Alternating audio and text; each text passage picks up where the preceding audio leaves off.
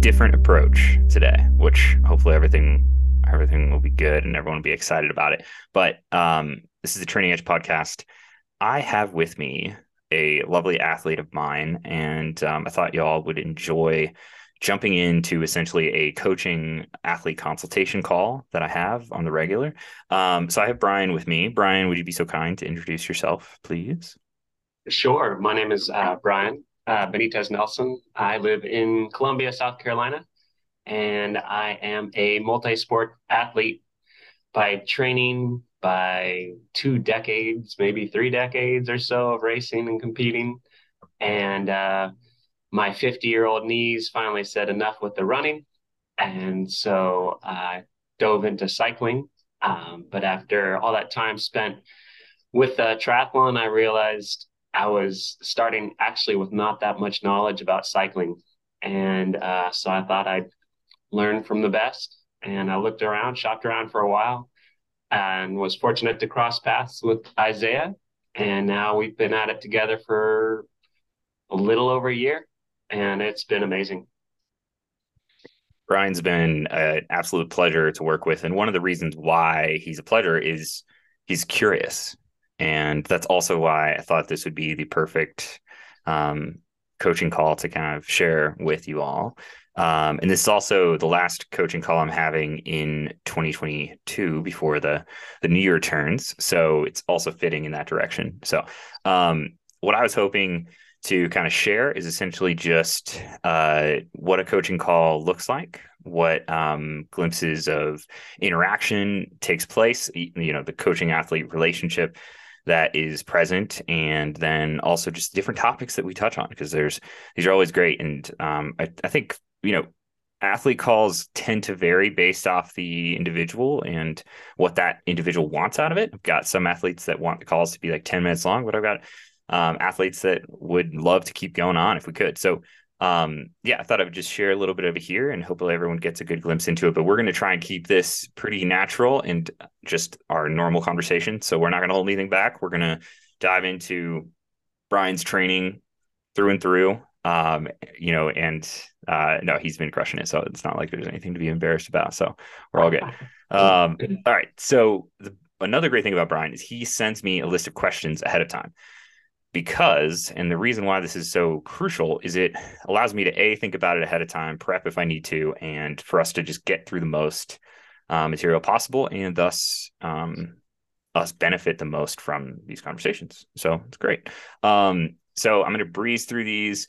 Um, to give you a little bit of a glimpse of what brian is training for he is training for a variety of things. It's the best thing. He loves to dive into a bunch of different disciplines. He just finished a uh, his first ever cross season.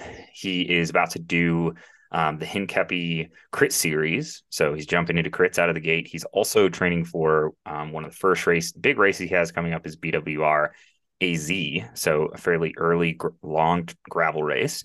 So he's he's fun. He's got like a good mixture. It also means we have to do a variety of things all at once.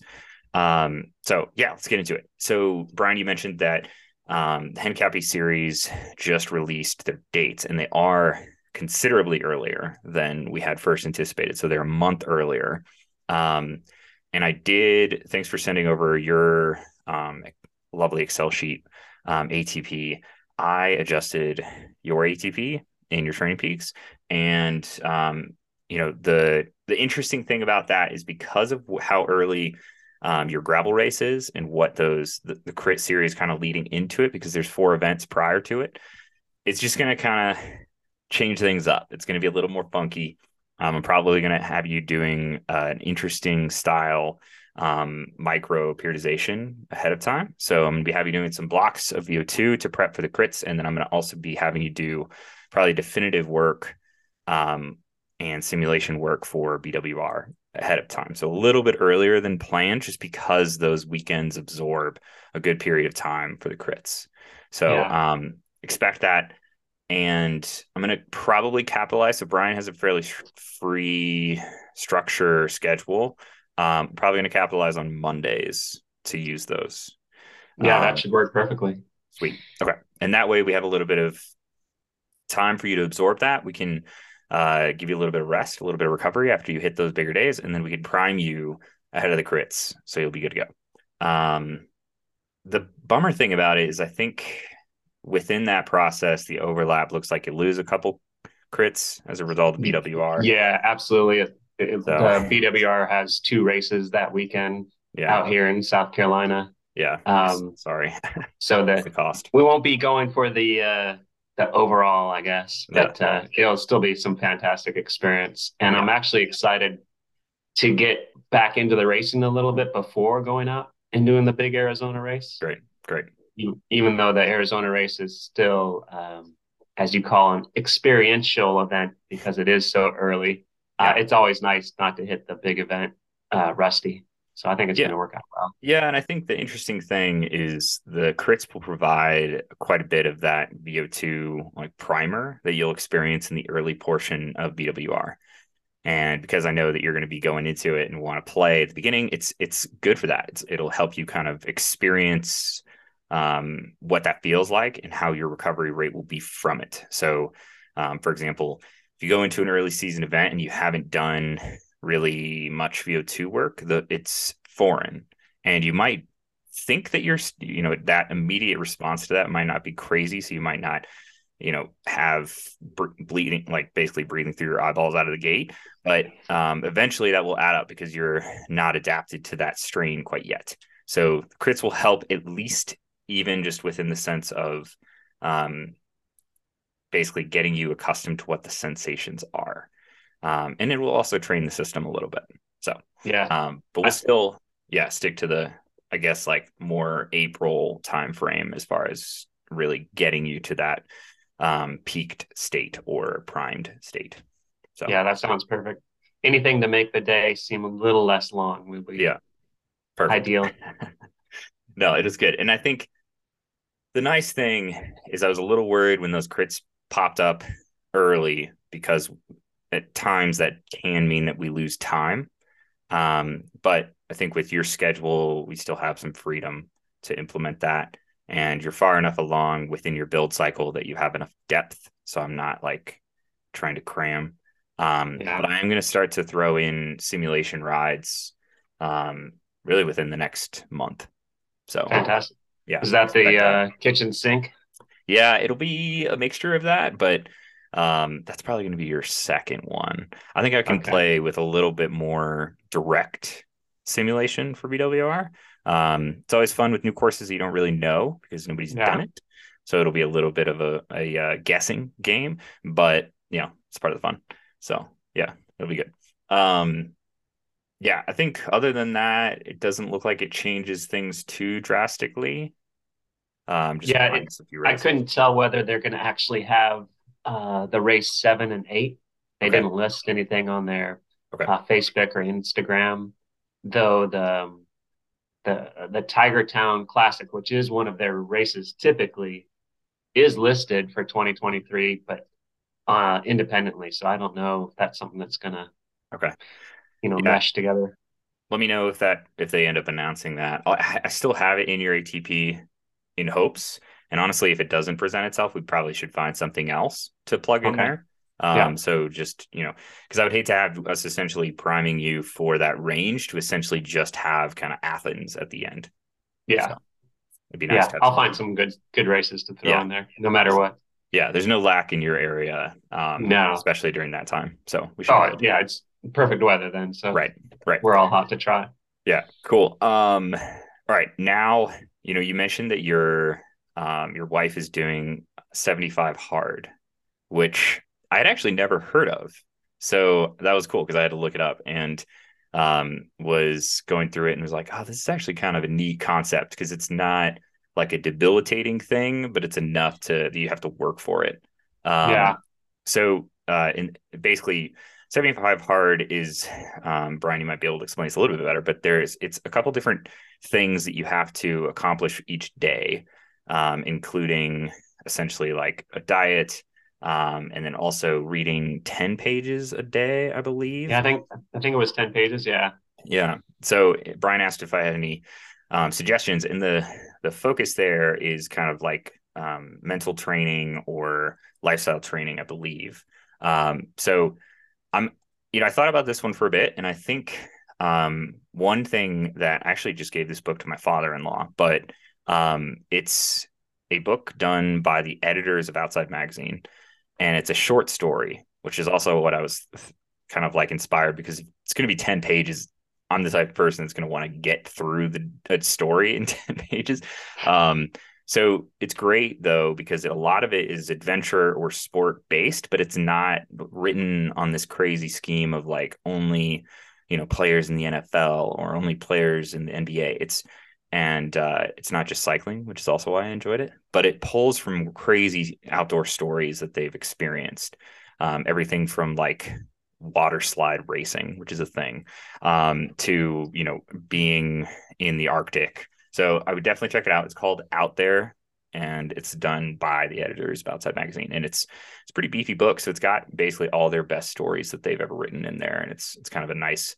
Um, but in each one, you kind of get a glimpse into some pretty obscure approaches in life and obstacles as well. So that's that's kind of the reason I I well, that, that sounds perfect. Yeah. Um, yeah. My wife's think... a voracious reader, so oh, great, like great. stopping her at ten pages a day is going to be, you know, yeah, I think the rest of the group is going to, yeah, exactly. That'll be the biggest challenge. That's awesome. Um, but it actually sounds like something I wouldn't mind reading yeah. too. So maybe when uh, totally when she doesn't have it in her firm great. grasp, I can check it out. Yeah yeah, let let me know what your uh, favorite stories from it were. There's some good ones and some wacky ones. Um, but yeah, let me know. um, Thanks. Yeah. So you mentioned that you put a new battery in the in your in your heart rate monitor. Um, looks good from today. So I think hopefully that means you're in the clear. Um, yeah, doesn't look like there's any issues there. So, but I'll keep yeah. an eye on it. It's a weird time of year with all the layers and yeah. I find that sometimes, you know, you get that nice wool layer or merino wool and, you know, feels great, but the electronics don't like it. And, Man, yeah. I've got, I've got another athlete that it's the only person I've seen this happen to, but essentially he has a vest or a jacket that flaps because he'll have it on and he'll open it as he warms up throughout the ride. And that flap will hit his heart rate monitor and it just goes berserk. It's the weirdest thing. Um, yeah so sometimes it's just kind of obscure um but yeah uh, it's, a, it's a toughie do you want the heart rate data or do you want me you know, like you know not yeah. frozen yeah exactly i'm like both um both?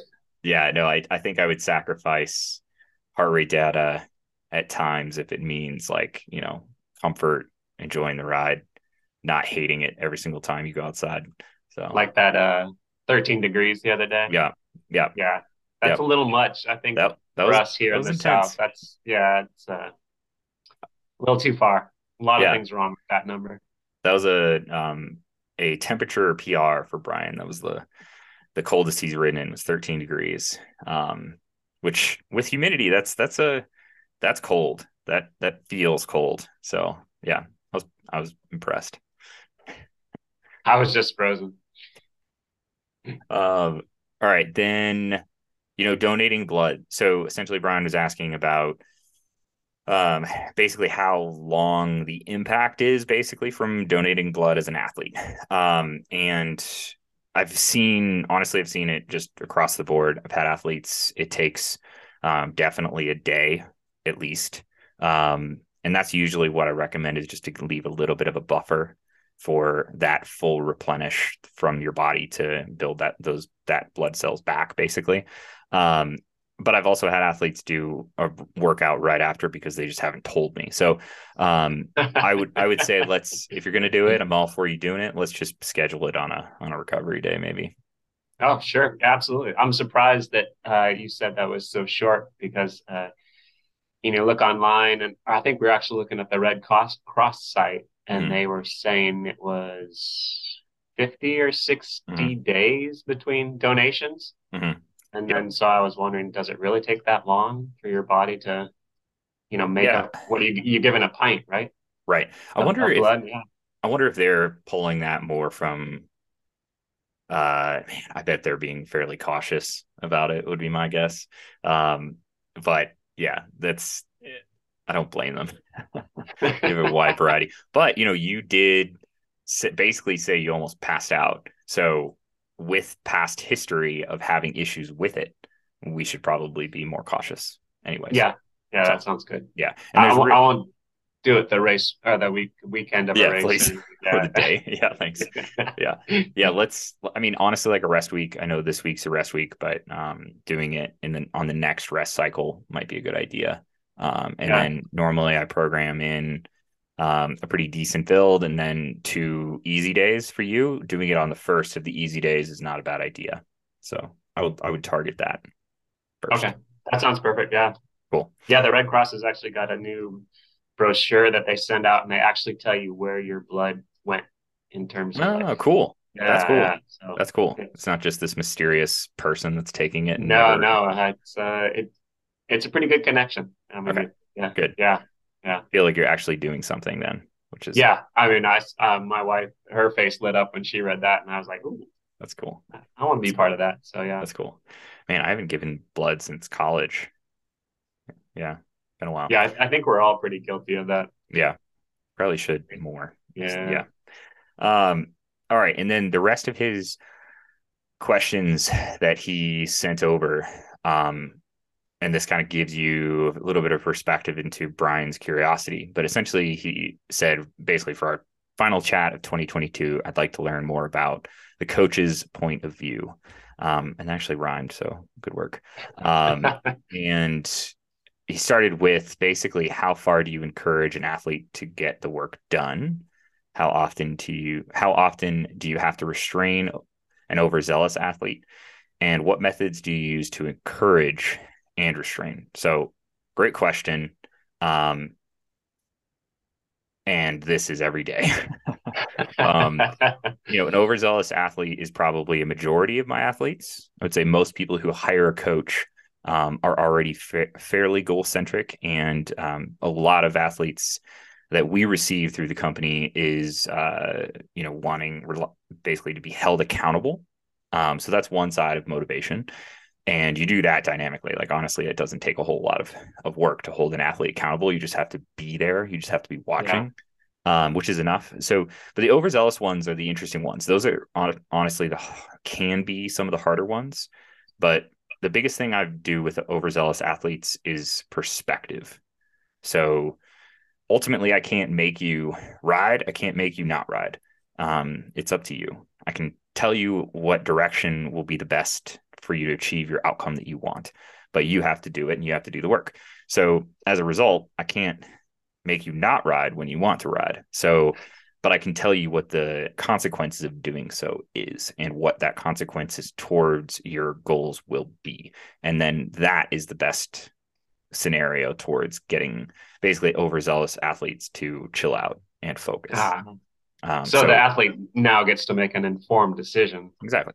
on what they do which is really important because if you're not a part of your decision or if you're not part of that like perspective and and uh, path then it's hard for you to get into it and hard for you to believe in it. And um, that's kind of like where the knowledge is power kind of thing comes in oftentimes.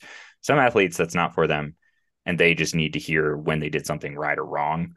Um, but others are really they love to be informed and they like to have like reason to be doing something. So that's usually the direction I go with an overzealous athlete is basically like I actually had this conversation today with an athlete. Yes, you can add on 30 minutes of riding every day, but what happens when you hit a workout where it's actually important for you to be rested to a certain degree and then all of a sudden you're not because you've been adding on 4 hours of training every week um, thinking that it won't add up and then it eventually does. So it's it's all those kind of like leave it leave the power in the athlete's hands to figure to like make their own decision.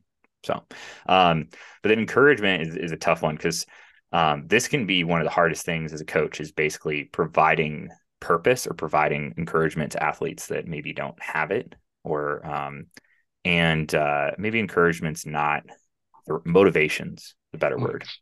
Motivation. And that's really difficult because ultimately we can't make goals up for you and we can't make athletes have purpose and have motivation. They need to want to pursue it and they want to feel the reward as doing so. So I think the biggest thing here, and we explored this a ton during COVID, was um, during lockdown was uh, basically just how do we give athletes purpose and how do we give athletes motivation? And basically it's just throw out a ton of ideas and see what calls to them. And i think that's the big thing is you know athletes come to us as experts and then be you know give them your knowledge and then see what responds and and see if they get excited and see if they don't. And just keep trying. And i think like that's enough. And eventually usually um, athletes find what calls to them and find what excites them and you know if they don't then you can kind of like help guide them towards maybe something else. And i think that's that's healthy too. So it's uh yeah. Um but there are things that i think coaches can help with that. Can you use uh, an athlete's motivation as as almost a metric over the the year or over multiple years if um yep. you know as a burnout or you know yep. they, they're not feeling it and they're not feeling that drive to get out the door and really hit that workout exactly or, or or get that PR or go very hard in a race. Exactly. You know, can you pull back and say, "Oh, we need to back off a bit, do something different with this athlete." Yeah, and I think the um you know the the tough thing there is metric wise you can say okay well this was his load this was the, like the physical load this is uh, and and you know once he did this ramp rate over this period of time, it resulted in, in physical burnout. That's one thing. Um, you actually, if you're a coach that actually gets an athlete to being overtrained, first that's a problem. That's a usually you can have red flags along the way.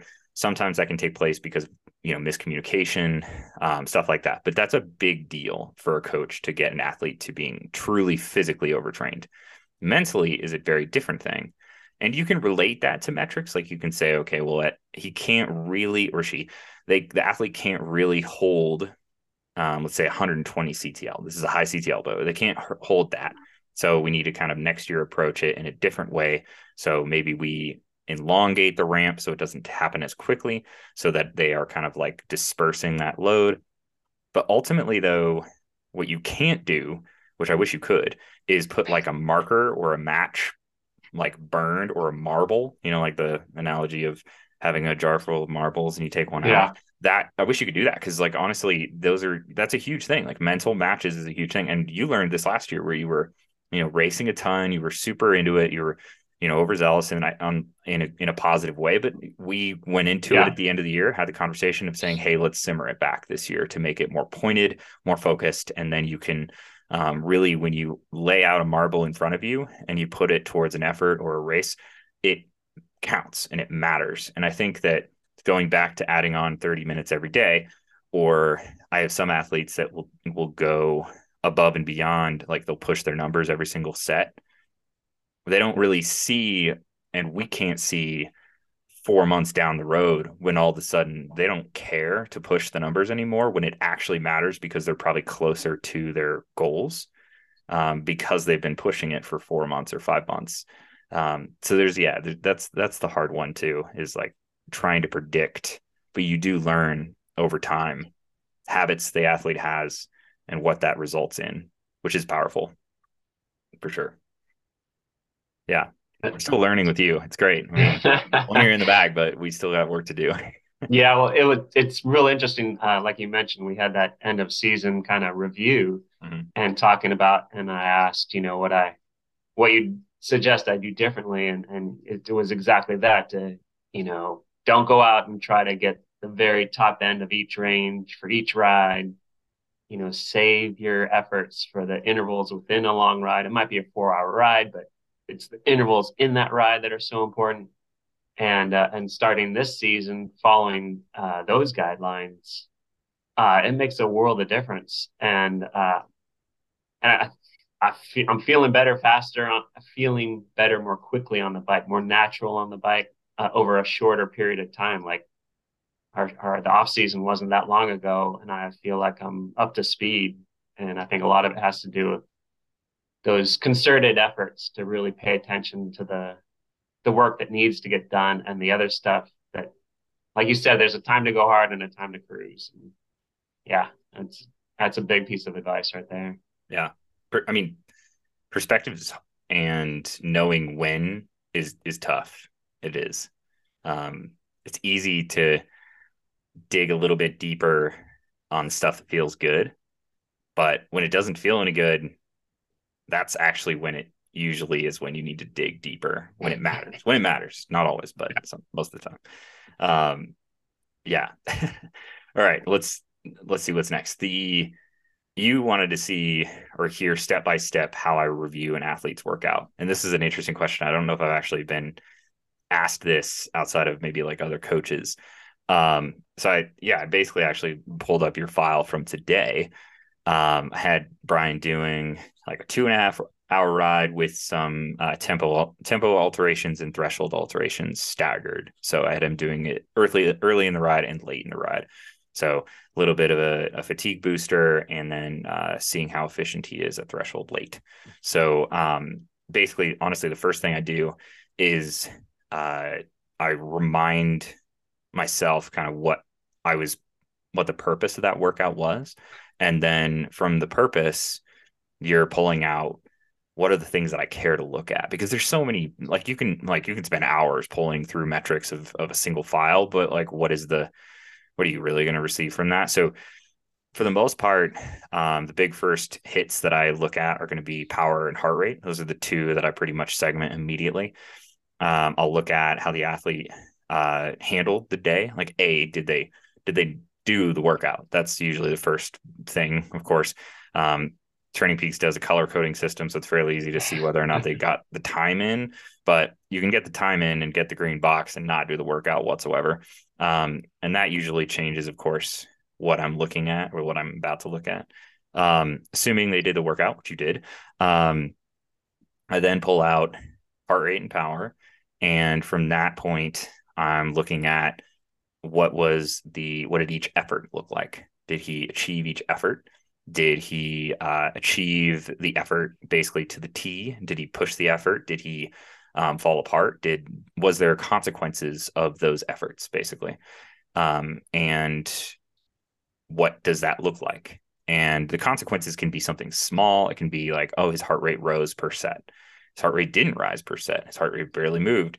Um, his heart rate rose um, gradually through the set. It, those are all indications of different outcomes and where the athlete is in a different space. So I'm trying to learn from you through these sets and uh, through just the the workout in general.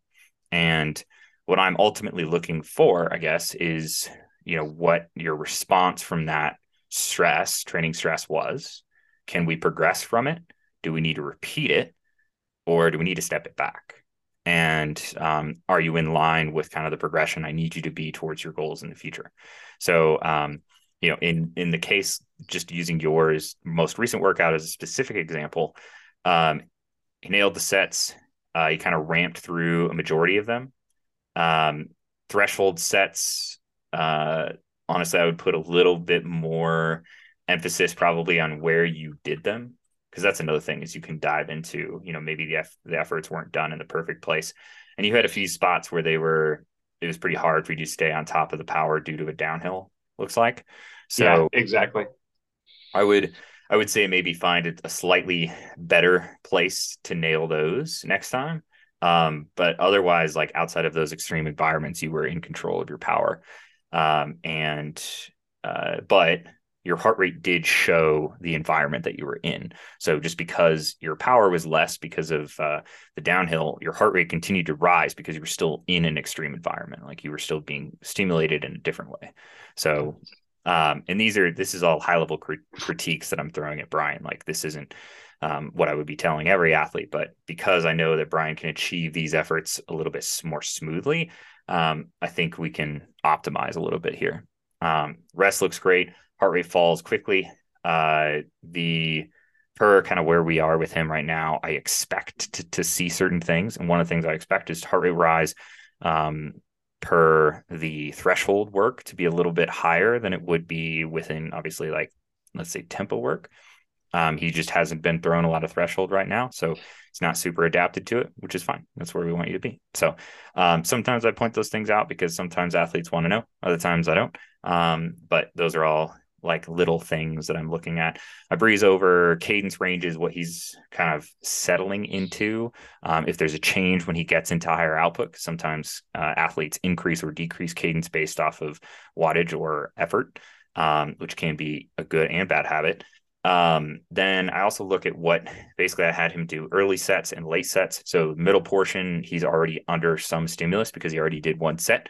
So I look to see if heart rate was basically at a different level because of that stimulus than it would have other been otherwise been. So um, yeah, those are all like the things that I'm looking for pretty quickly out of the gate. There's a lot of other things like decoupling, um, just workload, heart rate load. Uh, I oftentimes look at zone discrepancy as well. Um, there's yeah, temperature, all sorts of things. Um, and honestly, something I forgot. Very first thing I look at, very first thing is comments. It's uh-huh. the very first thing I read because it changes everything. Like I can scour through a file without any comments, and then if somebody gives me a comment, it can change everything. So that's that's the first thing I do, which is always why I appreciate when athletes leave like really quick feedback because it's yeah, it's helpful, super beneficial. So and then yeah. do you uh, keep like a massive dossier on all of your athletes, or do you keep it just all up in your noggin? I mean, this is one one ride for one athlete of you know all your athletes kind of yep. thing. And like you said you need to know where where they're trying to get to and it, all those other things that you mentioned. Yeah how do you keep track of all that? Yeah. Uh, honestly a majority of it's in my head.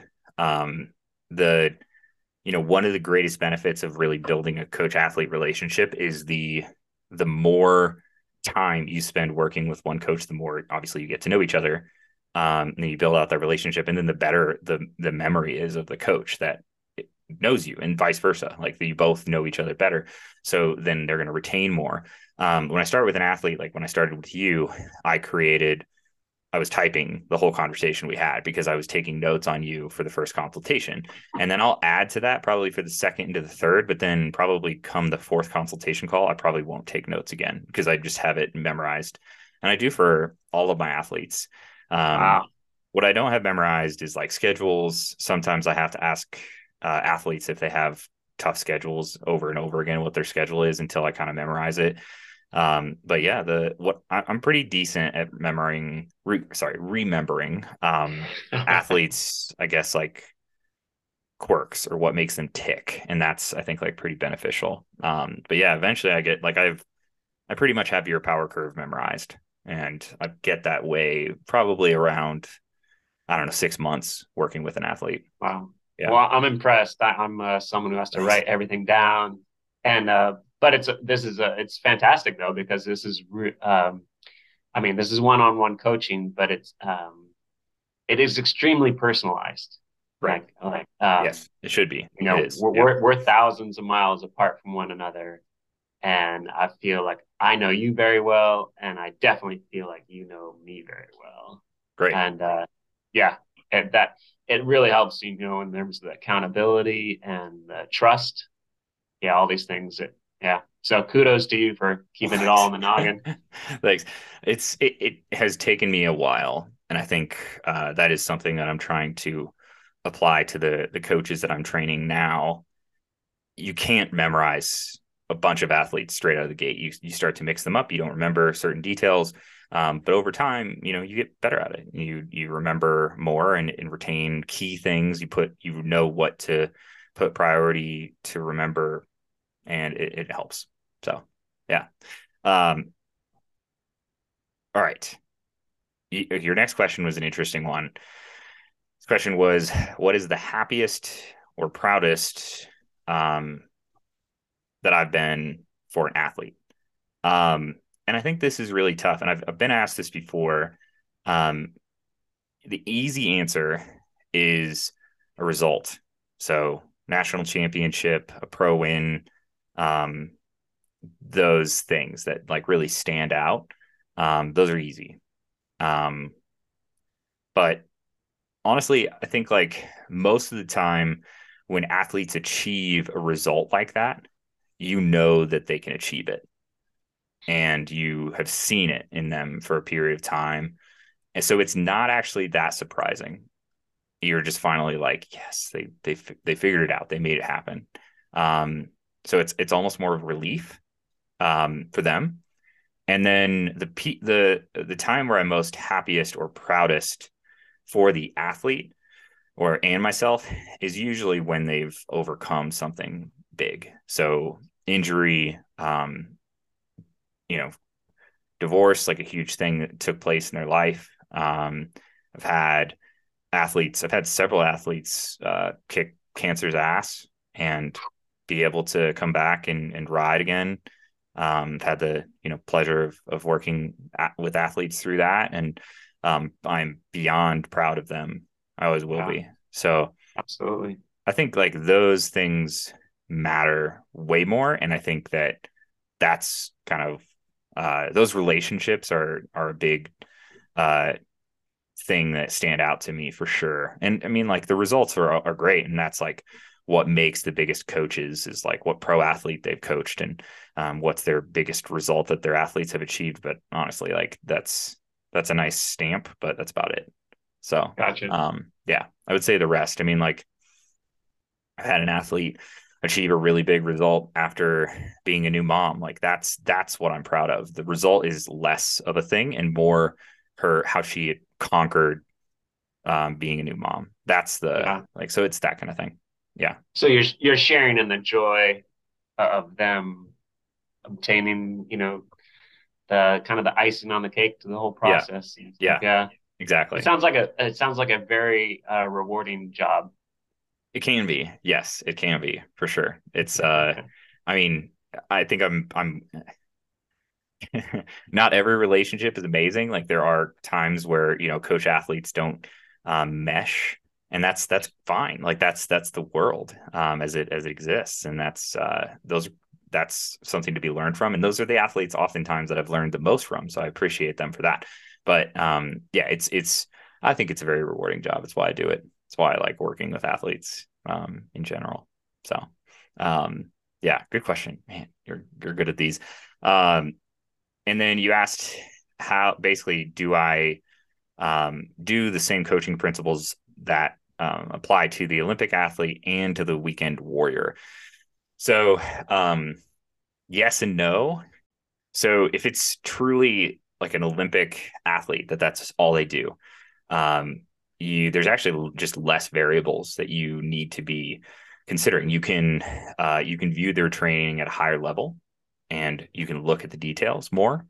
So you know those marginal gains that everyone talks about that you're diving into that more because there's rest there's the less of like oh they need to you know juggle family time or they need to even maybe dodge weather or you know whatever it might be or they have a work trip like you rarely have to do that with an olympic athlete um, so yes i'm throwing somewhat similar training or workouts at them but it's probably uh, much reduced or with uh, priorities kind of shifted um, and as a result the training tends to be more elongated so what i mean by elongated is the builds are usually elongated versus you know, with a pro athlete, I can throw a 30 hour week at them. And um, you can't do that really for many people. Um, so I would say like that's the biggest thing with the ability to have a higher training load, with the ability to have a more talented athlete, you probably are able to push them in different ways. So as a result, you will be giving them maybe harder workouts. Um, but harder is oftentimes relative. So um, it's not always as simple as like, oh, the you know, I give an athlete Tabatas and I give you know my normal athletes three sets and I give my Olympians twenty, and it doesn't really work that way. So um, it's but there is a slight difference. Yes. Okay. Yeah. Gotcha. Yeah. Good question. Um, and then your last one actually stumped me, and I had to think about it for a while. So his last question was if there was one thing you would like all of your athletes to do better, what would it be? Um, uh, yeah, that's a that's a tough question. I think I mean the first thing that pops off is probably communication. Like that's I think that's probably the biggest thing. Um, as we've talked about on this conversation, like I I enjoy getting to know my athletes. It helps deepen the knowledge of basically of what the coach is working off of. Um, because otherwise it's it's more or less they're just working purely off of numbers. So if they have more of that relationship to pull off of, it's better.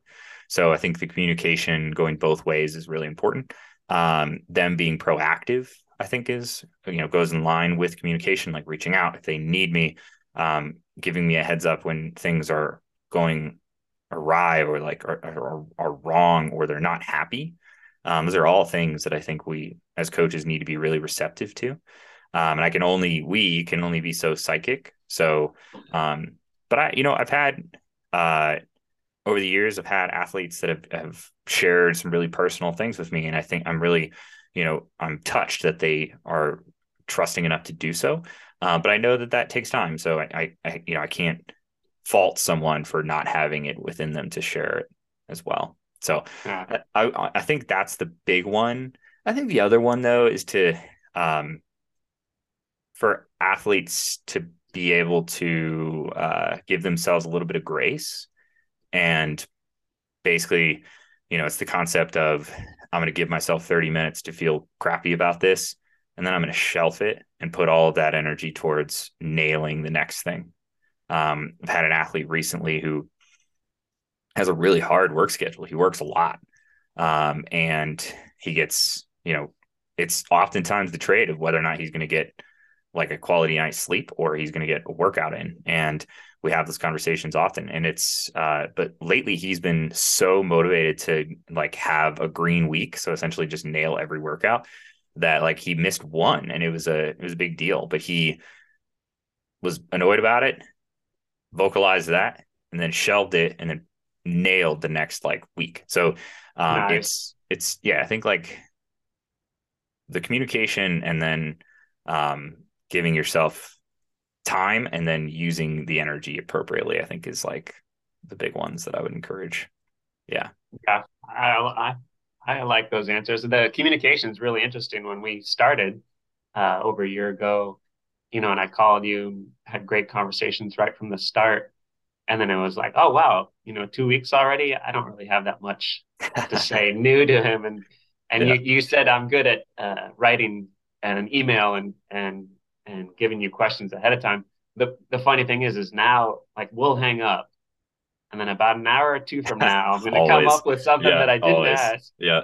Yeah. And, and, you know, I try to like clump all those together. So that's why I have a whole list of questions by the time two yeah. weeks comes around again because it's uh I mean I know I'm allowed to contact you in between and I always do.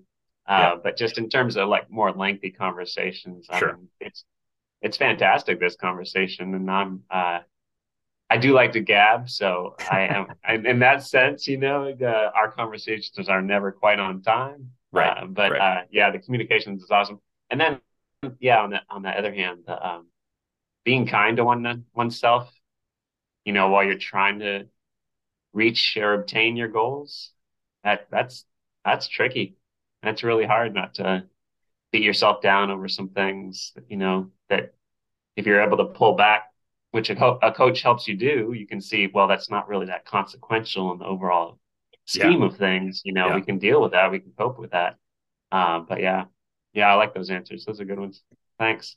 Yeah, and going back to you know the the concept of um, motivating or I guess encouraging or restraining, as you called it earlier, um, it's it's one of those things that if an athlete doesn't beat themselves up over it at all, they're usually in the camp of the athletes where you have to kind of encourage. Um, and uh, verse if an athlete is beating themselves up, they care a lot. Yeah. Like they care enough to beat themselves up over it.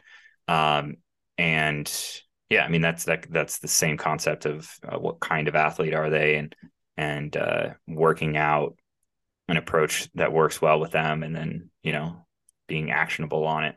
So yeah, all part of the fun. Perfect.